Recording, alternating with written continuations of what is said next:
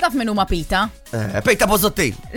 Eh, tal-animal Le, welfare. Pejta, eh, Ifimni, eh, respect, respect. People for the ethical treatment of animals. Daku, imma kultan daqxejn esagerati, eżempju xiex di. qalu issa. Daw, they read it a bit.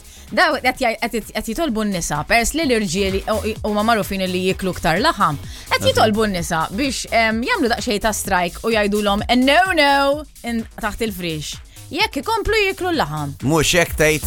So basically, Mhux hekk jekk tgħid. qed naqra sew għalhekk battilek ta' Eh. Em, jina għeftu naqqas l-ħamien biex naqqas l-ħamu. Għed tifimni. There you go. Fimtni sewa. Sewa.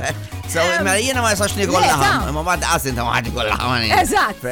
Hamalla, No, oj. it's- It's not. it's not- Hamalla. No, no, listen, jina tilek iktar mod klasi sewa. Mhux klasi, Dak da, da. affarik, imma Ma zom, zom, Ma nix naqbel rajta jiena. kolla l-artiklu. naqra. Rajta kolla because reading emmek uh, in Germany, Mm-hmm. um, Petra Wunderberg, who is the owner of a bratwurst, that out that that that that I, I am speechless, completely shocked. I sell bratwurst professionally, and more women than men come to me. At uh, I, I know exactly where you're going with it. uh, Dak mux biex iklu jiru għandek. Vibe FM.